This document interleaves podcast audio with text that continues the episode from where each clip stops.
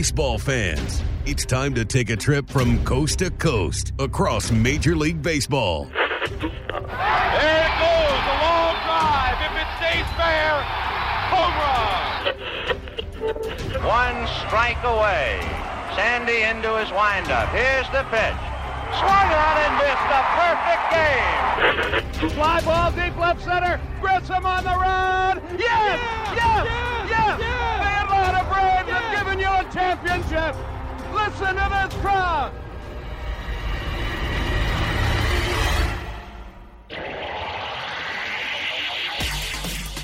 Braves and baseball talk straight from the diamond. Here's Grant McCauley. Hello again, and welcome to another episode of From the Diamond.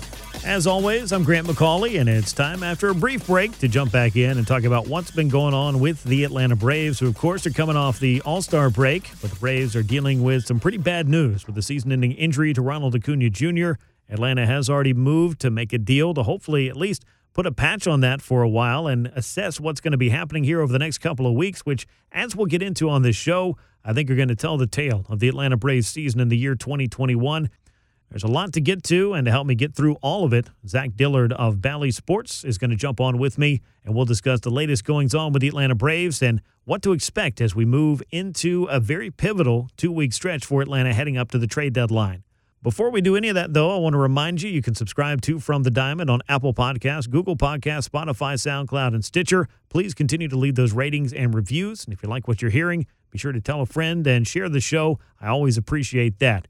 You can find me on Twitter at Grant McCauley, G R A N T M C A U L E Y. You can find the show at From the Diamond underscore. You can find me on Instagram at Grant McCauley there. The show is at From the Diamond with no underscore, and everything I've got for you, including every episode of the show and any articles, videos, or other content, you can find it FromTheDiamond.com. So, to help me talk about what's been going on with the Atlanta Braves, and goodness gracious knows there's been a lot of it, I want to welcome Zach Dillard into the show. You can follow his work on Twitter at Zach underscore Dillard. Zach, it's been way too long since we've gotten to sit down and talk about the Atlanta Braves, and obviously quite a bit has happened in the interim. How you doing today? just a little bit has happened, Grant. I'm doing good. How are you doing, man? I'm doing really, really well. I've been looking forward to having you back on the show because I feel like we always have a good time. And over the last few years, there have been a lot of good times surrounding the Atlanta Braves and the trajectory overall of the club. But 2021 has given us a little bit of a different direction. I don't think one that we were really expecting uh, last time we talked about it, which would have been back in March. Yeah, I, I think if you would have put us in a time machine and go back to March and had said that the Braves are leading this division and run differential, and they had put together a, a decent roster and everything like that, you would have felt like this is a team that's going for four straight division titles, but it just hasn't worked out that way. And certainly injuries come into play. Um, this has not been a team no. that we expected to see. I mean, you look at just their opening day roster and just so many pieces of the puzzle are not there. And that's not even including an injury to a guy like Mike Soroka that I think if, again, you threw us back in that time machine, we would have said around this time, we probably expected Mike Soroka to be on the mound and yeah. being Mike Soroka again. And not only do you not have him, but you have so many injuries to the rotation. You look at even unfortunate incidents like Husker Noah like punching a bench. Like Not great. There have just been so many weird things that have happened to this team, and just the inconsistency has built up for them. Honestly, I mean, the longest winning streak they have right now is four games. Yeah, and that's not how the second half can go for them if they expect to make a push in the NL East. And I was looking this up. The last time this franchise did not string together a single winning streak of five plus games in a season was 1988. Wow. Like they have been so inconsistent. And honestly, as you come out of this All Star break, you're right into the mix with the Rays, the Padres, and the nine games against the Phillies and Mets. They have to go on a run. Mm-hmm. I mean, mm-hmm. that's kind of the the end of the story, and it can't be a, another four game winning streak. They have to go on a run to prove that they can be contenders again. Yeah, they really do. About two or three weeks ago, I think I was talking on this show about how the Braves need to have two goals. Number one, to win the day. Number two, the larger scale goal, of course, is to win series. And they've done that against some teams in which they really needed to win those series. And then they've done the exact opposite against some clubs that you can't afford to lose series like that. And the Braves begin the second half with a 44 and 45 record. They're four games behind the Mets in the National League East standings. Atlanta never made it over 500 in 89 first half games, which is kind of astounding if you didn't actually watch them play on a nightly basis, which I would describe as maddeningly inconsistent, that first half of baseball. And it doesn't even begin to cover the why of it all, which is why we're here. And what we're going to do on this episode is try to maybe point at a few things. Some of them are going to be pretty obvious. People can figure them out themselves. Some of them may just really tell the story about what the second half of Atlanta Braves baseball could look like. But to me, it, really is amazing that this team is even around 500, given the way that things have unfolded, as you touched on. And while that news about Mike Soroka was certainly disappointing, it's the loss of Ronald Acuna Jr. that's a blow to this club that I don't think can be overstated. The Braves will be without their superstar leadoff man for the rest of the season after he tore the ACL in his right knee down in Miami. And while the Braves have already made a trade that we're going to discuss a little bit, I think it's worth underscoring one pretty obvious fact here, Zach. Ronald Acuna Jr. is simply not the kind of player you can replace. Irreplaceable was the exact word that I was thinking as you were talking about that. Is that it doesn't matter who they go out and get, you cannot replace Ronald Acuna Jr. And there was a lot of talk coming out of the second half, and I think his injury was already factoring into this. Yeah. But he'd be right at the top of the list of the NL MVP frontrunners, leading all position players uh, in the National League in Fangraphs WAR, and he's just so special. Whether it is in the field with his arm, what he does on the base paths, obviously just setting the table, top of the lineup, the incredible power, and I think more than anything that I'm so curious to see what this team looks like in the second half. Yeah. Because really, we only got one game without it, and it wasn't a very impressive game. Nope. The one game they played in the first half without Ronald to in the series in Miami. What does this team look like from just a joy and a fun perspective? And he just brings so much energy Yes. and so much excitement and and we know what it is like people go to the ballpark people turn on their televisions they log into their computer to their social media to see what ronald does on a nightly basis Absolutely. and what does this team look like without that um, i think there should there, there are obvious concerns i mean we were on with alex anthopoulos last night and you know you cannot replace ronald acuna jr and i am i'm fascinated to see how that unfolds for this team, how they look on a nightly basis without that guy. And I know Freddie's the MVP, and I know that Ozzy gets talked about as kind of that spark plug and that, you know, just that smiling face. But Ronald is, he's everything to this team. He's the engine for this team. And without that engine, I wonder how far the car can go. Yeah, it is a very good question. And energy and excitement and that must watch factor. You don't have uh, just an endless supply of those players on one team, let alone across the game of baseball. I mean, he's in some very select company that you just feel like wherever this guy is, something special can happen out there, whether it's at the plate, in the field, on the base paths. Ronald just seems to live in those moments and really thrive off of those moments. I know you mentioned as far as the uh, Fangraphs war and some of the other ways that we can evaluate Ronald Acuna Jr., but just the good old fashioned statistical value that I look at.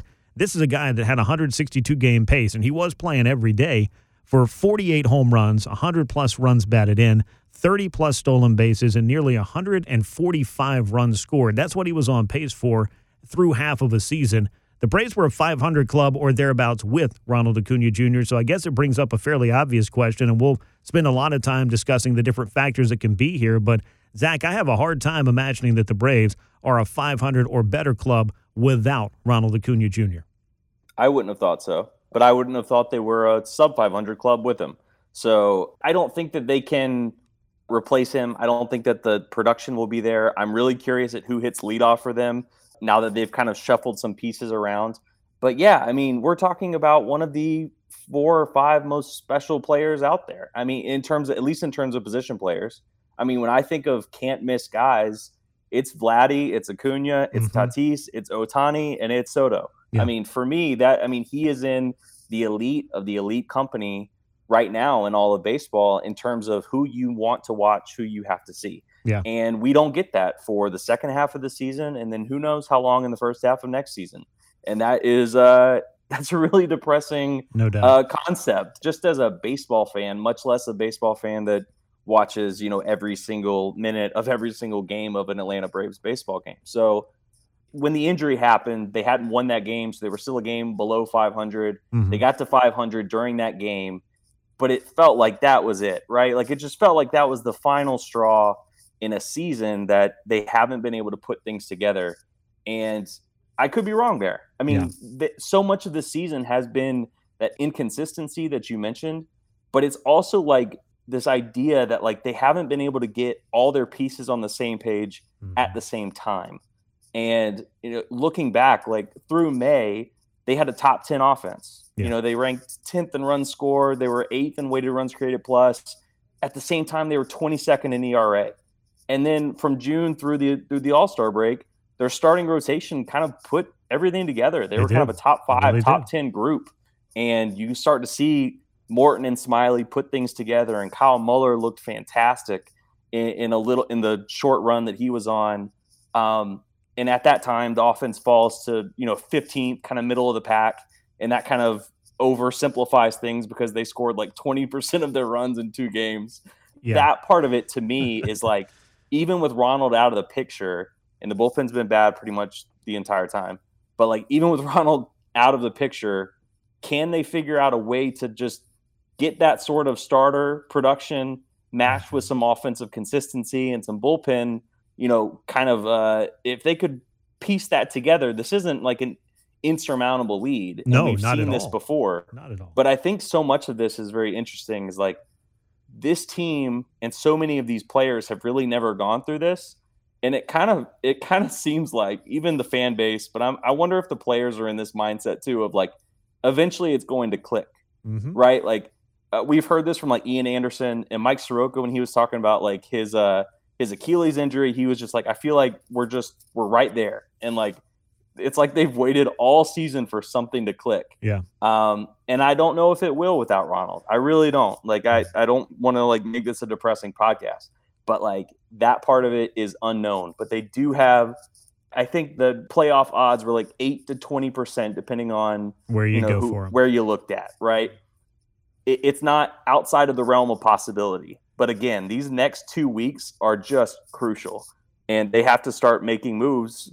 And they just did make a move on the roster side, but they have to start making moves in the standings and in the division as well. Yeah, they really do. And look, I've seen the Braves over the course of you know my lifetime, both as a fan and also working in the media industry, covering this team and working in and around the club for you know the better part of a decade and a half. Like I've seen a lot of different Braves baseball teams that have done some things I didn't expect. I've also lived the disappointments that I think all of us have. If you're listening to this podcast or sitting in uh, behind a microphone on this podcast, like we've seen some things go wrong. It's just looking at the Ronald Acuna Jr. injury, no matter how you want to you know, slice it. This is one that really hurts the Braves. It's a loss for baseball as well because, as Zach pointed out, you got about five or so good young stars that have all seemed to kind of break onto the scene right around the same time, all having, I think, different levels of success up until the 2021 season, but it all seemed to be coming together for a bunch of these guys. And, you know, we're going to have plenty of time, I think, to watch all of their careers span. But if you're an Atlanta Braves fan, while all those other guys are great and can continue to be great, Ronald Acuna Jr. was something I think that put all eyes on the Braves from a fan base perspective. And I really don't think morale wise you can overstate how important Ronald was to this team. He set the tone on the offense and just thinking about the Braves offense. And I did send that tweet out about, you know, 20% of the Braves runs scored on the season all coming in a couple of games. It was not meant to be a misleading stat, but then people were like, well, why don't you take away the worst pitching performances? Well, I'm here to tell you there's still nearly a half a run difference between the offense and the pitching staff with the worst of the worst taken out on both sides of those. So what I'm pointing at is not, hey, the Braves are terrible if you take away these two games. It's, hey, I think we know why they're a 500 team in games that they don't score 20 or more runs or just below 500, as the case may be, because this offense isn't doing that kind of thing or anything close to it on the average night. So uh, we can extrapolate a lot of other different offensive stats as we go along, and we're going to figure out what the Braves' offensive profile is now without their most prolific hitter. No matter how you want to look at who was leading the Braves' offense in 2020, it may have been Freddie Freeman's year. In fact, it was. If he's a National League MVP, I'll go ahead and say, you know, Freddie was the guy driving the car last year. He had a lot of help from Marcell Ozuna. That's not going to be a thing again this year, and perhaps in the future either. That's still to be determined.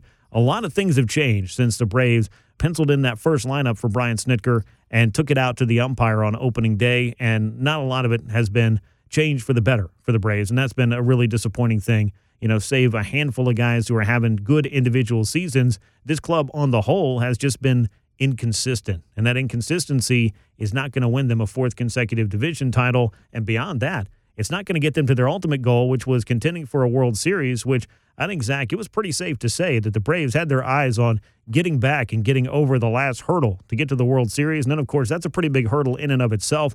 This has to be pretty disappointing, just in not in the fact that the Braves are sitting in last place, 20 games below 500, but they don't really feel, I don't think, much closer to their goal right now. It's just been a season in which nothing has seemed to go according to plan. Yeah, I mean, you're a game away from getting to the World Series, and then you're, you know, you're a game away from ever getting over 500 throughout the first half. It's not exactly the sort of pattern that you were hoping to follow. But I'd be curious from you. I mean, this is all bad news, obviously. Uh, a bunch of injuries have happened. But I think one positive that you could look to the second half, regardless of buyer, seller, roster moves that they make, you know, a big hole that they have had this season that they really haven't at all for like the three or four years is at catcher. And Travis d'Arnaud, when is he able to get back in this lineup? When is he able to, if he's able to still tap into what he was in 2020? Because right now, the only team that's gotten worse production at the catcher spot is the Baltimore Orioles. Yeah. And we just haven't been used to that. You know, polarizing figure though he may be, Tyler Flowers was a part of like three, four straight catching platoons that finished top three, top 5 mm-hmm. in value every single season, whether it was with uh, Kurt Suzuki or with AJ Pierzynski. Like the Braves have had great production at the For catching the position. platoon. Yeah. Not with Mhm. like one guy. There, Right. there hasn't been a Realmuto, but like the position itself, they've been able to get enough production, and it just hasn't worked out this year. Whether it was William Contreras, Alex Jackson, uh, Kevin Smith, uh, it, Jonathan Lucroy's been fine since he arrived, but this is not what the Braves had in mind entering this season at the catching spot. No. Uh, when you had uh, Travis won the Silver Slugger last year, right? Or he like was right there in it. So when you have that sort of production lost, um, if they're able to get that back in the second half, you know, I think that that could be something where you look at this team and you start putting the pieces together. But even with a healthy d'Arnaud, I'd be curious from like where are you going at the top of your lineup now? Well, that's a really good question. And I think some of the obvious candidates are Ozzy Albies. And Sure. I would have said in years past, I would say Dansby Swanson, even as recently as last year. But his strikeout rate this year and the walk rate that's just not there with it. I just don't know if that's the guy I want to turn to in this particular position at this time, uh, that position in the batting order, that being. So I don't really know if you've got a lot of options up there. And I, I'm also not subscribing to the, hey, well, you know, Adri Adrianza's fast, so let's just put him up there. I just don't think that he's a, a particularly well suited baseball player, everyday guy. And I think his career numbers pretty much bear that out. Same can be said for Guillermo Heredia, and same can be said for Abraham Almonte. And, and by the way, with the Braves making this Joc Pederson trade, which we're going to jump into in a moment, that's going to change the playing time in the outfield as well. And I think we've all seen all the chapters written that are going to be written about Ender Inciarte, leadoff man. At least that's my takeaway. So I don't expect to see that either. But as you look at what the Braves have in their outfield, or more specifically, what they don't have now, that is any of the outfielders that they were planning on being their starting three out there for the the lion's share of the 2021 season, if not beyond, because you have Ronald signed long term. You just re signed Marcell Ozuna. And of course, Christian Pache. He was supposed to be the young star on the rise, and this was going to be his year to you know break into the big leagues officially after being a big part of the Braves playoff club that was again a win away from the World Series last year. So I don't know that there's really an answer to that question right now. And if there is an answer to that question, maybe it's not on the roster yet. And that question has to be answered by how well can the Braves play over the next couple of weeks to tell Alex Anthopoulos that if I go out and get A, B, or C player, or maybe you have to get A, B, and C to try to mm-hmm. supplement this club, we may not have the answer to that. But if you're asking me one guy that I think could be put at the top of the order, maybe Ozzy Albies makes the most sense. But then again, he has been kind of the guy carrying the weight in the middle of the lineup behind Freddie Freeman to provide production. Austin Riley has done really well, but he's a middle of the order hitter. The Braves, five through eight in their lineup this year, has been nothing short of disappointment. Even when you get uh, Travis d'Arnaud back, I'm still not sure where all the pieces fit with no Ronald Acuna Jr. Whether you loved him or hated him in the leadoff spot for a variety of reasons, because, hey, he should be hitting all those homers with runners on base, or in the case of me, hey, this thing's working. I'm never going to mess with this as long as he enjoys hitting leadoff and stays engaged in the game. I like him exactly where he is. The team is just simply not as good without Ronald Acuna Jr., and it's the most obvious statement that I can make but I just don't know that there's anybody currently on the roster that I say that looks like our leadoff man, at least for the short term, to get this thing turned around. Did you have anybody in particular in mind? No, I mean I think Ozzy. I'm I'm right there with you. I, it, Ozzy is the most obvious candidate as somebody who's switch hitter. putting together, yeah, switch hitter, putting together a good season, eight, hitting 18% above league average. But I think something that gets lost so much with Ronald Acuna Jr. and it gets lost in the highlights and the home runs and the extra base hits is just how much better he has got, how much improvement he has shown in plate discipline, in drawing walks, in working counts. Uh, he leads this team right now with a 394 OBP. Uh, mm-hmm. Freddie's the closest at 381. And, you know, the walk rates just jumped up. He's just become such a complete hitter. And sure, everybody's going to go through their slumps and it, like that's just part the nature of the game. But I, I think we've seen so much maturity from Ronald at the top of the lineup in not just being that spark plug power, yeah. but also now he is your he is your pro not not your prototypical, but he is exactly what you want in that leadoff spot, which is getting on base in front of the guys, uh, in front of guys like Freddie Freeman, but also providing, you know, giving your best hitter the most plate appearances. He's he's becoming a perfect leadoff hitter. And now we have to transition to yes, Ozzy's hitting 18% above league average, mm-hmm. but his OBP's at 323. Yeah. You mentioned Dansby Swanson, OBP at 300, really not where you want. I can't, I can't give uh, him all those at bats right now. I mean, I even with this, and I'm sure neither one of us are saying, hey, he's fast, throw him in the leadoff spot, because those days of constructing a lineup that way, you got to dig deeper than that. No, no, no. It, it's not a Ozzy's fast, he's the only option. It's a Ozzy is still a plus hitter and sometimes sometimes a plus plus hitter. He's an all star player and he leads the National League in extra base hits, or he was right there at he's the, there. At the yep. end of the, mm-hmm. at the half. So like he's getting he can put himself in scoring position at any given moment. Um, you know, we've seen from you know good plate discipline from Abraham Almonte. We've seen uh, Heredia has a higher OBP, Adrianza has a higher OBP than Ozzy, but the trust factor, I don't know where that is, and I don't know who is going to be in the lineup every day because you mentioned with Joc Pederson coming in, um, it, it, is Almonte and Adrianza going to be your steady leadoff hitter? Or are they going to start rotating? Uh, and you have Orlando Arcia, who's been at left field. So there's a lot of uncertainty at the outfield spot, which makes it, if you're trying to replace your leadoff hitter with another outfielder, you don't really know where they're going to go with that. So I would agree with you, probably Ozzy. And I think if you can get into a situation where if Ozzy has a good second half, and you can have Ozzy, Freddie, and you do can kind of get healthy with uh, d'Arnaud, Pederson, Austin Riley hitting behind Freddie, you know, you can start to piece together what that looks like. And it's not it's not like a bottom of the barrel offense, no. at least an offensive profile, but you have to have good health and you have to have guys start clicking at the same time. I want to bring up a couple of numbers about Ozzy that I do think are good to see number one, he was just not walking at all in 2020. He's doubled his walk rate. It's back up to where it was in 2019, which is still under 8%. That's not great. But his strikeout rate is also down nearly yep. 7 or 8% from what it was a year ago. His batting average on balls in play, and I pointed this out a lot for Freddie Freeman and a lot for Marcell Ozuna, who are both at or near the bottom of the 145 or so qualified hitters in baseball about six weeks or so ago. Ozzy was right there with them.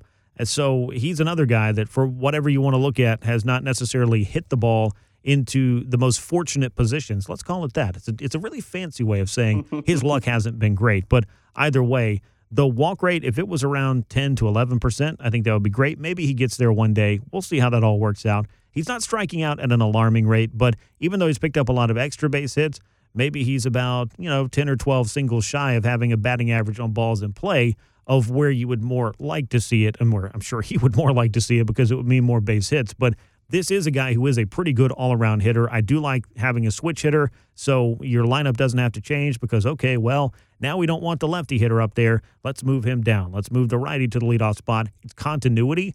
I love continuity, especially if it leads to runs being scored, but I don't know how that's going to look either. Now, we do want to talk about the Joc Pederson trade, and maybe now would be a good time to kind of stick a pin in it when it comes to the Braves leadoff spot because I don't think we really know who it's going to be, even if we have a fairly good candidate in Ozzy Albies. And this trade that has been made already, again, is not going to make up for the loss of Ronald Acuna Jr. And so the question really was out there for Alex Anthopoulos is what can you do to at least counteract that loss and go get some power was the answer to that question. That's what he did with the trade on Thursday as he swapped minor league slugger Bryce Ball for Cubs outfielder Joc Pederson. Uh, we all know very well about Pederson from his time with the Dodgers, perhaps too well last October. And we all know he's going to bring some much needed support to Freddie Freeman, Ozzie Albies, Austin Riley, and company.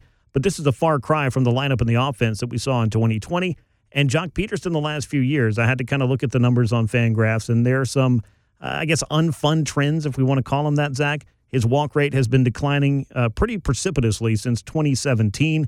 His strikeout rate has climbed up to, you know, that 25% or so mark. That's about a career number for him. Uh, he also has a pretty low batting average on balls in play. Those are some of the negatives I see from the stats. The pluses, though, that I see over the last about two months is the power is still there.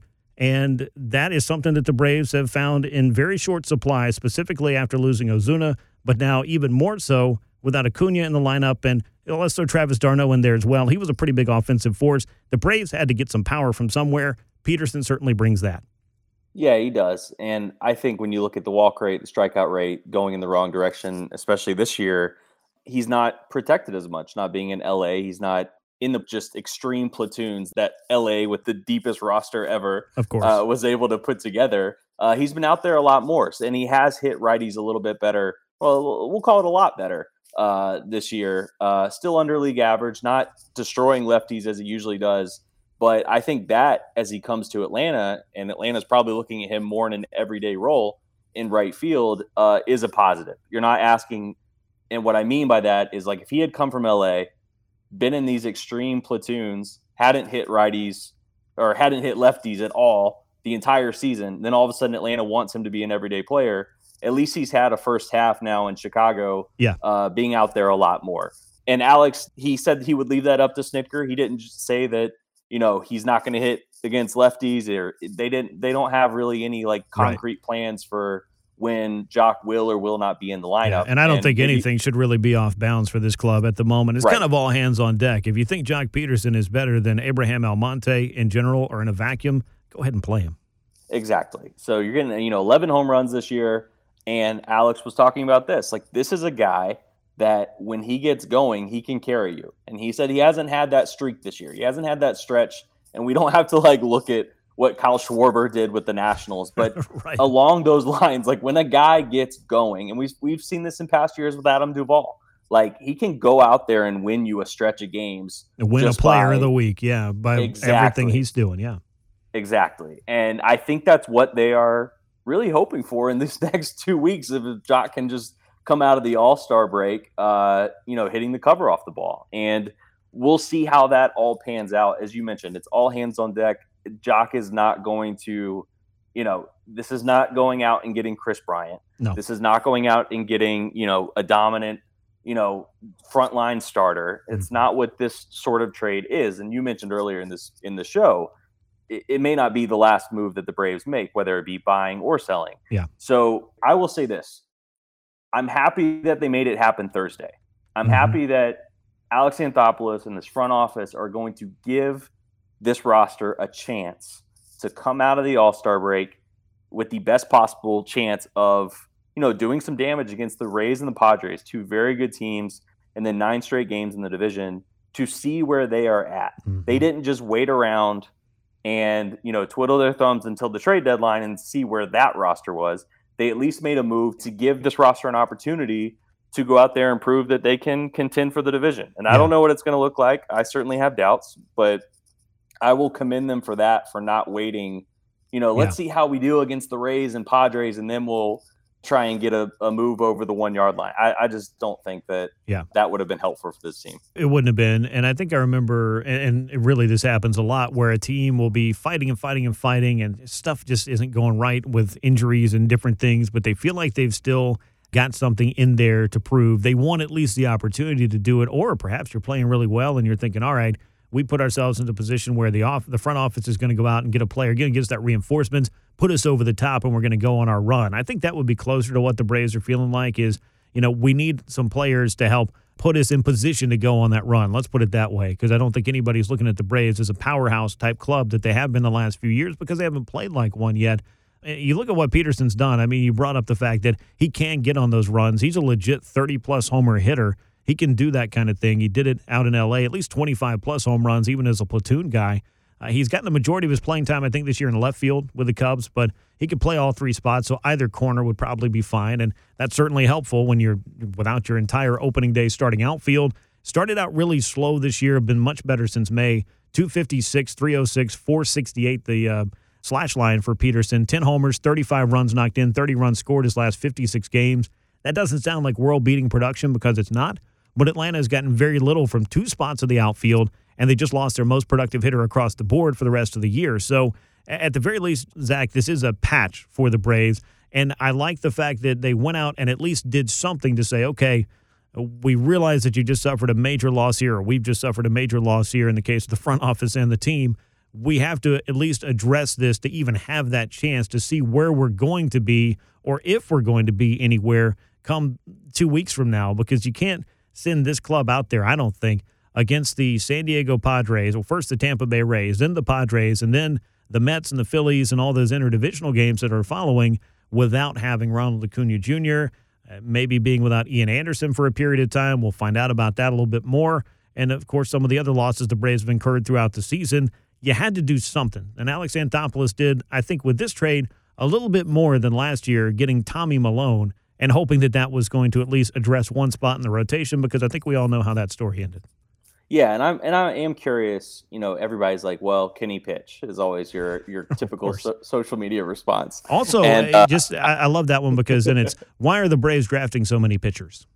so that one's that one's always fun. But I will I will say that, uh, and not to provide cover for our front office, but I'm also curious that how many arms did they go out and get, and also just as they get healthy, and we saw this with the transaction with with Ian Anderson with Touki coming back up, who's just been fantastic at AAA Gwinnett. Kyle Muller has been great. If Tucker Davidson can get right, you know how many you can't have like seven starters, eight starters on the roster, but could any of those arms that they do have down there could they be bullpen? You know, could they help out a bullpen as well? And th- those are just some things that I think that we'll see over the course of the second half, depending on where this team is competing. But tell me if I'm I'm curious about this because we saw it a little bit last night with Joc.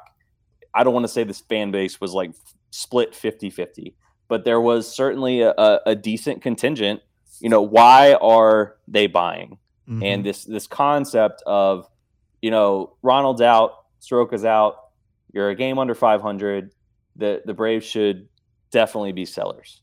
I don't know if I'm off base here, but so much of when I look at this roster and I try and envision the this this idea that the Braves just go into sell mode and what they would be selling, I, I think that people just overestimate the returns, especially on rentals. I agree. But you know what you would get for a Charlie Morton, a Drew Smyly. I I don't see them trading Freddie Freeman, but even trading a star rental, as we learned in the Manny Machado saga a couple years back, and they got one good piece out of it with Diaz, who's still in the in the minors, but like you're not getting this insane deal for rentals, and like the money that you may save on contracts, you might lose in ticket sales if you go into sell mode. I, I just let me know if I'm off base there because I just don't see where this team would just clean up on in the, in a seller's market. No, I don't think so. And we've talked a lot about the schedule that the Braves are facing after the All Star break and how much that's going to tell the tale, at least for the season, if not the trade deadline. Most certainly, you're going to know what you're going to be doing by the end of this month. The Braves get the Rays, they get the Padres after that. They have those NL East clubs coming in. They got a lot of stuff going on. They're going to be on the road for some of this. And if they fall flat over the next week or two, then I think they're going to have a pretty clear picture of where this club is. But if you just do absolutely nothing in an area where you could have done something, then I think as a general manager, you're not tending to all the things that you need to tend to. It would be really easy on the outside looking in to just say, you know what, mail it in, let's send it in, play all the kids, trade all these guys. But this is not a fantasy team. This GM, Alex Anthopoulos, I think takes a lot of pride in trying to build good teams, going all the way back to the Toronto Blue Jays. No, he doesn't have six World Series rings for all the playoff appearances that his clubs have had over the past few years. But I do think that it's important to point out that in as best way that he can, with I think we all know a limited amount of payroll in comparison to what some other clubs have had and are going to have based on the ownership situation. I'm hoping I'm saying that as clearly and concisely, also as politely as I possibly can. There are limitations on what he can do, but I don't think when you're four games out of a division at the All Star break that you want that to become a pattern of thinking of, you know what? I think we're not going to make it. Let's start selling things off. You don't want that to be the pattern your club gets into because I can assure you there are some clubs around the league that you can look at that really don't seem to have much of a plan in the long term basis. And you can count on all you want. Hey, in the future, we're going to have X amount of opportunities. And do I think the Braves will? Yeah, I think they've got a club that's built to be a good team and a contending team in the future because they have some great young stars. And we'll see what happens with Freddie Freeman.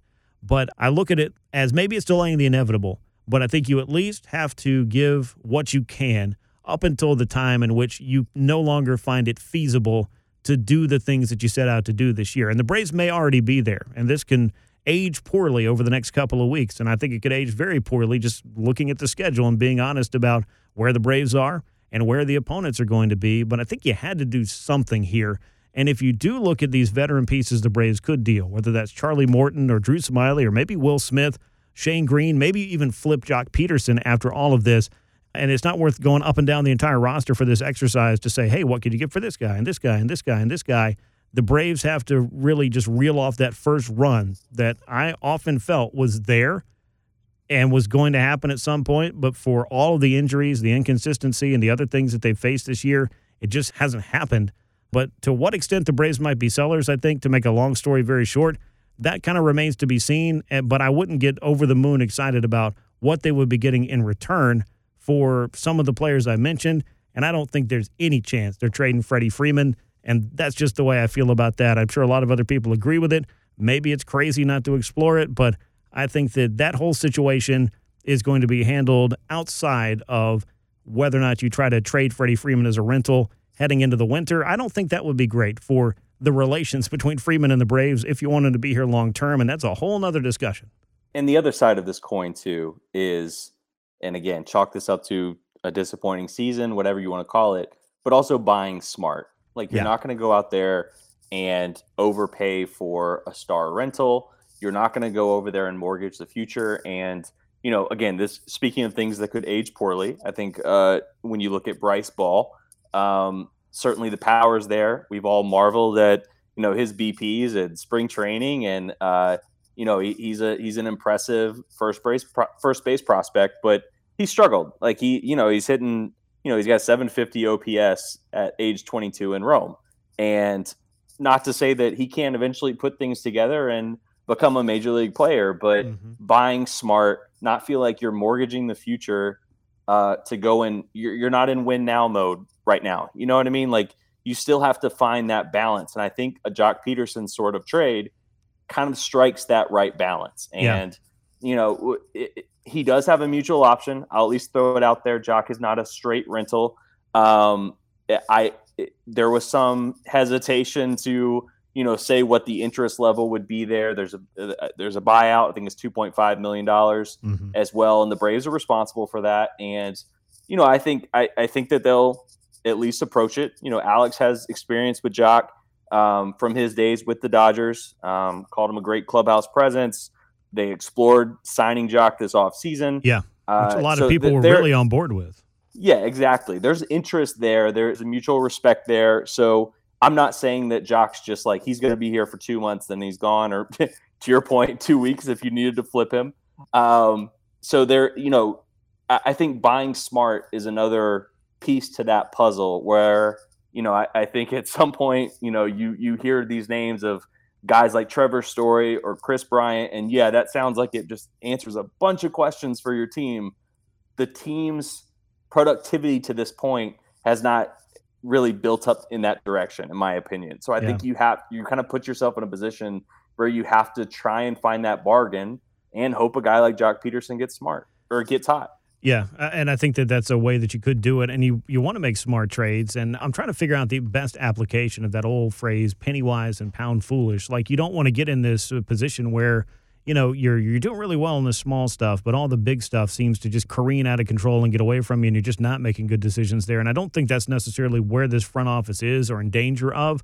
But I don't know that you know breaking the bank and not just in money but in prospects to bring in Trevor Story, who absolutely will be a free agent at the end of the year with a club that is in the position it's in right now, doesn't make a ton of sense. Now, if the Braves were up a little bit more and they felt like this is the piece that puts you over the top, then I think you explore trades like that. I mean, I don't know what Kris Bryant's going to end up fetching. I would imagine that the Cubs would like to get as much as they can, but I'm interested to see, and this will take the benefit of time where all these prospects really land because I just don't remember. Help me if I'm just not recalling right now. All of these trades at the deadline really netting that franchise changing prospect as much, at least in recent years. There are plenty of examples over the course of the history of baseball with it. I'm not saying that, but just lately it seems like clubs are just not parting with the number one prospect for the rental for a couple of months for the closer or the left fielder or the whoever that you don't have. It just doesn't seem like it's happening quite as often. Now, off-season trades of top prospects and things, yeah, those things are happening. But at the trade deadline, can you remember at least recently an example of the biggest and best top prospects that are going to another club and immediately launching their all-star careers because I can't really recall any at the moment. I can't recall any at the moment either. And like I said, like I, I think that teams have just gotten smarter and whether that be the too much like-mindedness at in the front office level. Um, but I, I think teams are just seeing that club control over a potential young star is the lifeblood of winning right now. Like it, it is it is how you build a franchise right now. And the Braves ended up getting, you know, a couple of those guys with guys like Ronald and Ozzie, and they locked them up long term but we see this around the sport is you know that is the commodity that everyone wants is the Fernando Tatis Jr. Uh, that you have that club control over and you build your franchise around. Mm-hmm. And I think teams are just so reluctant to give that guy up, and it and it makes sense. And again, I think teams have just gotten smarter on what am I giving up for two and a half months like, and if you and if I don't win a World Series, like I, I basically have lost the trade. Yeah. Um, that just has gotten out of the game a lot more. I'm sure we're missing a couple examples. I'm trying to think of. I'm doing a little research of, here, of and I, have found a couple, and this around. this might help you out. 2016, of course, the Cubs, uh, the Aroldis Chapman trade where they gave up Gleyber Torres. Uh, Torres, he had a great year in 2019. Yeah. Last couple of years have been a little disappointing. White Sox got Eloy Jimenez, who has a ton of talent for Jose Quintana. That's yeah. obviously a good deal, but Eloy has yet to really launch his career big time. The Chris Archer trade with the Pirates for Tyler Glasnow and Austin Meadows and Shane Baz, that's not a great one.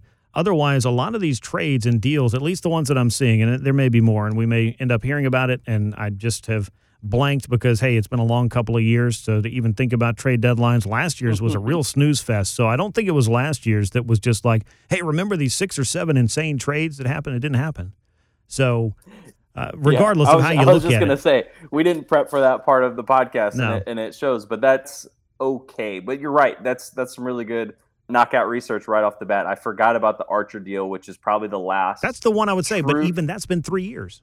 Yeah, it's been three years ago. I mean, that Quintana was three years ago. Torres was four years. No, that was 16. 2016. So, yeah, I mean, five years. So, I mean, we're, yeah, so we're, again, the last two, three years, we have just not seen as much of that overpay in the moment for rentals. And I know guys like Archer weren't rentals, but that one just kind of blew up because Archer uh, wasn't really the same when he left. But yeah, I, I'm with you. I just don't see that being a thing. You know, if if we're having this discussion because of Freddie Freeman, um, I just don't see. I think the pie in the sky, this like concept of well, we can trade Freddie Freeman, get a future star to go along with Ronald Mhm. Acuna Jr. and then Freddie resigns in the offseason. Like that all sounds wonderful for any front office. And if that were the case, I think every front office would do that every single time that they were, you know, even marginally outside of the picture at the All Star break. Yeah. Just not how front offices are operating these days. Yeah, I just don't think you're going to, you know, either rebuild your farm system completely or turn your farm system into a next level farm system by trading all of your veteran players away. You might get some good players in there. I'm not saying it can't happen. I'm just saying there just haven't been as many examples. Like if you go look at top deadline deals at the trade deadline, outside of the historical ones that are, hey, that could you believe that? What a crazy deal. That's great. Usually it's the success that the veteran has at the new team before either leaving and going somewhere else, or maybe he resigns and stays there for a while, but it's never. And this was a win win because the club that traded, you know, Fred McGriff to the Atlanta Braves really got themselves set up with the three prospects they got. Well, we all know that didn't happen. And then again, there's the other side of that, which is hey, the Texas Rangers were going to the World Series for two years because the Braves decided to trade for Mark Teixeira in a season that was not much unlike this one. So I just don't know where we're at with it, but I wouldn't want to unload the entire Braves farm system buying, but I don't know that you can expect the Braves farm system to get just leaps and bounds better by making a couple of trade deadline deals. Maybe you get smart and you buck those odds and you end up picking the right players, and that, of course, is great. But I guess what I'm saying is your expectations, you might want to just guard those and keep them at a level in which the Braves will let you know in the next couple of weeks what kind of team they have. And I don't know how much selling they're going to do. Do you get the impression, Zach, that even if the Braves are, say, right here a game above or below or right at 500 and they're four or five games back in the division, do you think that they would be bold enough to say, hey, it's July 31st, that was our deadline, and now we're going to sell Charlie Morton and Drew Smyly and Will Smith and we're going to flip Joc Pederson? Do you think the Braves would even do that? Because I have a hard time believing that that would be the case. Yeah, I don't see a fire sale. I just really don't. Like Right. I look at this team, and even if things don't go their way over the next two weeks, I, I just don't see them flipping four or five pieces out the door. Yeah. Um, now, could they could they move one piece for the right deal? And Sure. you know, if you moved to Drew Smyly or Charlie Morton, but you opened up a spot to to give Touki or Tucker Davidson or Kyle Muller, I don't know. Like, sure, like I could potentially see that. Um, or move Joc Pederson and you bring up Waters or Pache and August. Sure, I, I don't yeah. sure. I mean, there are some, you know, moves, but in terms of just hitting the eject button on the season, no. I, I think they're just too close in it and business decisions come into this and people don't want to hear this, but you you know, the idea that, you know, this is a lost season and just forfeiting and punting on two months isn't great at the gate. I- think all of those factors come into play as well, which is you want to put a winning product on the field, and players want to be a part of a winning product, and they want to try and go out there and win every day. At the end of the day, this is still a really the core of this team is really young.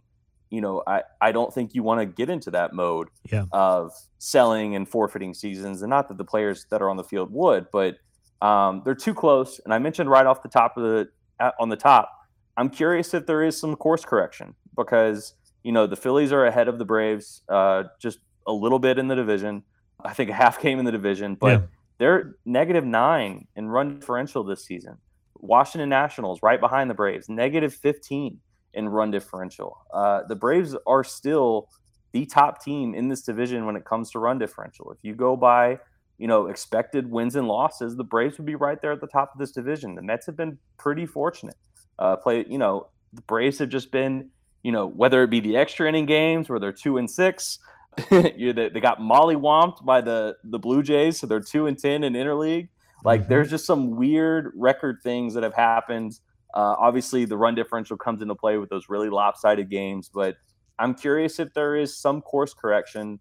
And I'm sure Alex Anthopoulos and them are looking at the exact same stuff. They're like, we're just, you know, we, we our longest win streak is four, you know, but we're just like a five or six game winning streak, and the Mets stumbling out of the blocks, and we're right back in this thing. Yeah. Unfortunately, the Mets have the Pirates, but the Braves didn't really take care of business against the Pirates either. No. Um, no. So I, I I don't see it now. Could they sell at all? Sure, but I don't see this like move everyone out, bring in, you know, bring bring in a whole new batch, and we're just gonna, you know, mm-hmm. we're just gonna play this season with with uh with scraps. I just I just don't think yeah. it's going to happen. No, and I can tell you, and because I can't tell you the last club that did it, that I would not expect the trade all the veterans, play all the kids, and that's just the way the rest of the season is going to go. I just don't see that happening. And again, I think it's a, there's a little more nuance over the next at least couple of weeks to really try to determine if there is a little bit of that course correction. I just went and looked at the Braves baseball reference page just to see what the playoff odds are listed as we sit here recording this on Friday afternoon uh, just under 26% odds to make it to the postseason. I think that the road to the postseason for the Braves is through the National League East because that wild card, given how the teams in the West are playing, that's just not a wide open door, even that second spot. Mm-hmm. Putting that aside, if you look at their Pythagorean won loss uh, record,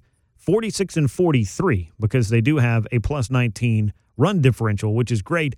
But you can refer to my earlier tweet about when you score 20 runs in a game twice, that mm-hmm. will definitely do some wonders for your run differential. But of course, they've taken a few on the chin, none as bad as the ones they've handed out, though. But that's a whole different discussion, and, and maybe we've already had that. I've believed at times that the Braves are better than their results, but as the season has worn on and injuries have mounted, and the loss of Marcell Ozuna by both injury and his own legal issues that he's dealing with now, that is not going to be something that's going to uh, positively affect the Braves in any way, shape, or form. I'll just leave it at that. Then losing Ronald Acuna Jr. for the year, that is a huge blow, the biggest blow that the Braves could possibly have faced. And that's something they're having to deal with now. Not getting Mike Soroka back doesn't help either. And other injuries to Huascar Ynoa, to Travis d'Arnaud, and to others that have destabilized areas of the club that very much needed those players to be there.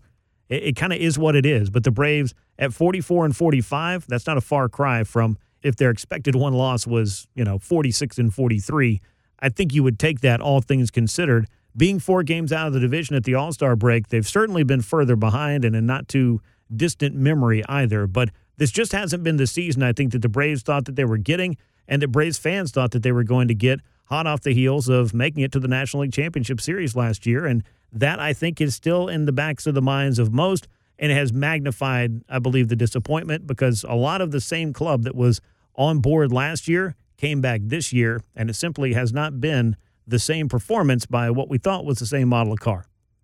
Yep, and the only reason we're even talking about this and that they're even in this division is because they don't have a Brewers, they don't have a Padres, a Giants, a Dodgers sitting in their division. The NL East has been no one has wanted to run away with this division. The Mets have had all the opportunities in the world, and it hasn't happened.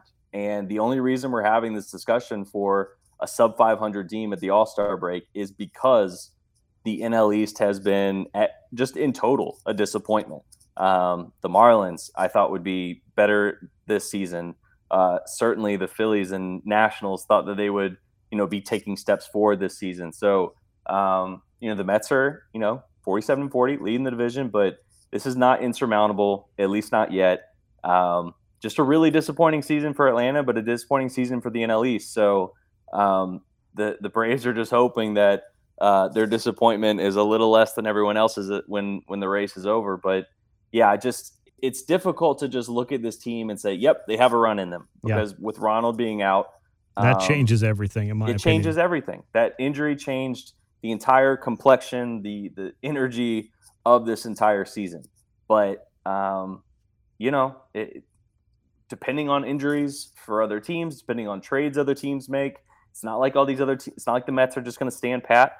Um, we're going to see, but it's just been a really bad season for the NL East, and uh, I think Freddie at the start of the season said that it's the best division in baseball. Just hasn't just hasn't really worked out for anybody in this division, and it's the only reason the Braves still have a, a fighting chance. It really is. Now, what the Braves are going to be facing out of the All Star break is going to be quite the challenge. They get the Tampa Bay Rays, one of the better clubs in the American League East, coming in then, of course, we know about the San Diego Padres. They're right in the thick of things out in the West. We're not surprised by that at all. They've got a very good club out there. That's six games at home.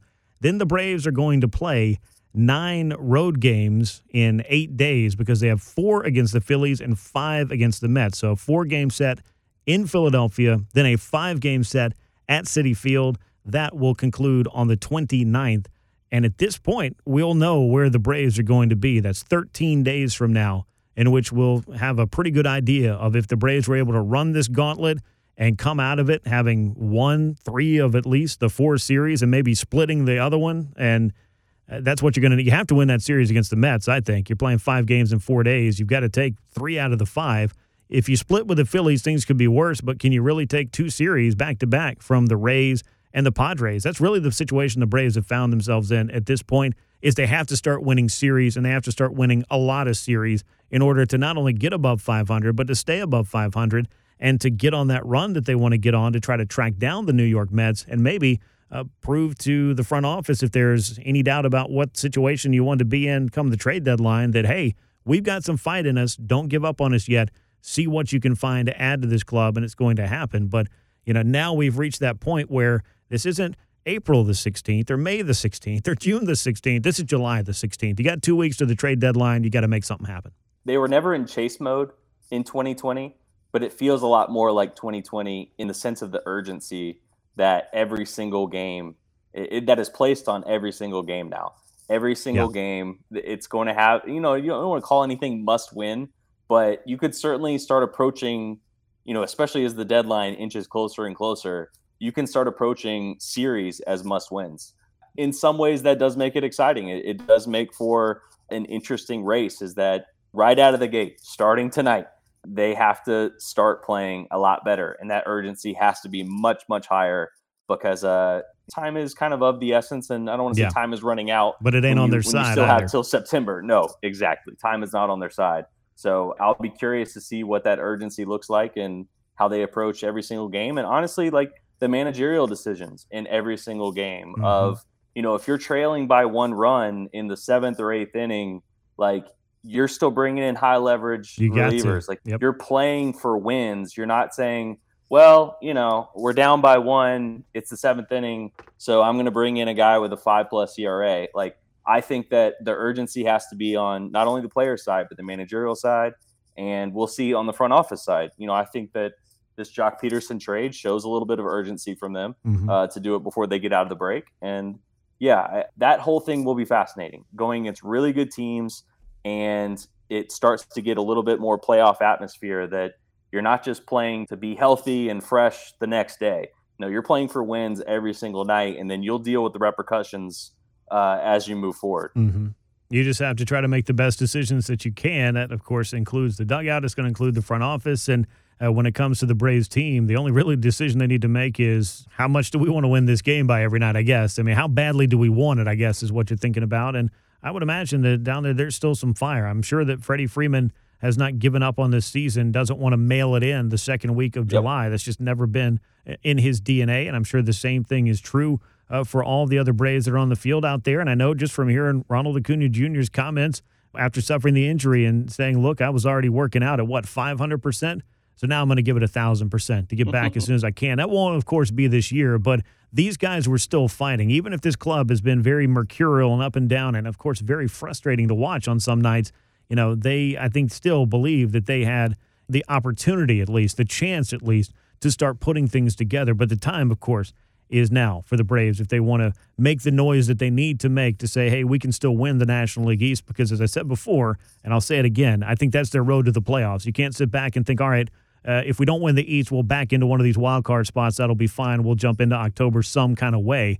I don't think anybody's thinking about that. And if they are, I'm here to tell you it's not going to be as easy to get one of those wild card spots. It doesn't look like this year just because of what's happening in the National League West, if not all of the other uh, teams in the National League that, of course, will have eyes on getting into October some kind of way. So it's going to be interesting to see how the next two weeks plays out. And as always, Zach, it was very interesting going through all of the different stuff that we got through in this podcast. We covered quite a lot we did cover quite a lot, and I'm proud of us. We didn't make a single young jock reference or oh, pun. We were throughout so the entire time, but we were uh, so get good. ready for those yeah. as we head into the second half. I'm sure they're coming. I don't know if he's as young a jock as he was back in the day, but the Braves they needed a little bit of rock and jock in their lineup so they could get those well runs done. coming well at a done. little bit higher level. I'm gonna leave it right there, but I appreciate your time as always, and I look forward to talking about what might be an interesting stretch for the Atlanta Braves before too long. Thanks, man. Talk soon. Well, that'll wrap us up on this episode of From the Diamond. As always, you can subscribe to the show on Apple Podcasts, Google Podcasts, Spotify, SoundCloud, and Stitcher. Please leave those ratings and reviews. You can follow me on Twitter at Grant McAuley. You can follow Zach on Twitter at Zach underscore Dillard. And you can find From the Diamond on Twitter at From the Diamond underscore. So that'll do it for what was a very big edition of From the Diamond after a couple of week hiatus. We're going to be watching very closely what the Braves do over the next couple of weeks as we approach the trade deadline and Atlanta decides if they're going to be buying or selling, maybe a little bit of both. I don't know. We're going to find out, though. We'll do it together. We'll do it right here on From the Diamond. So for Zach Dillard, I'm Grant McAuley. We will catch you next time. So long, everyone.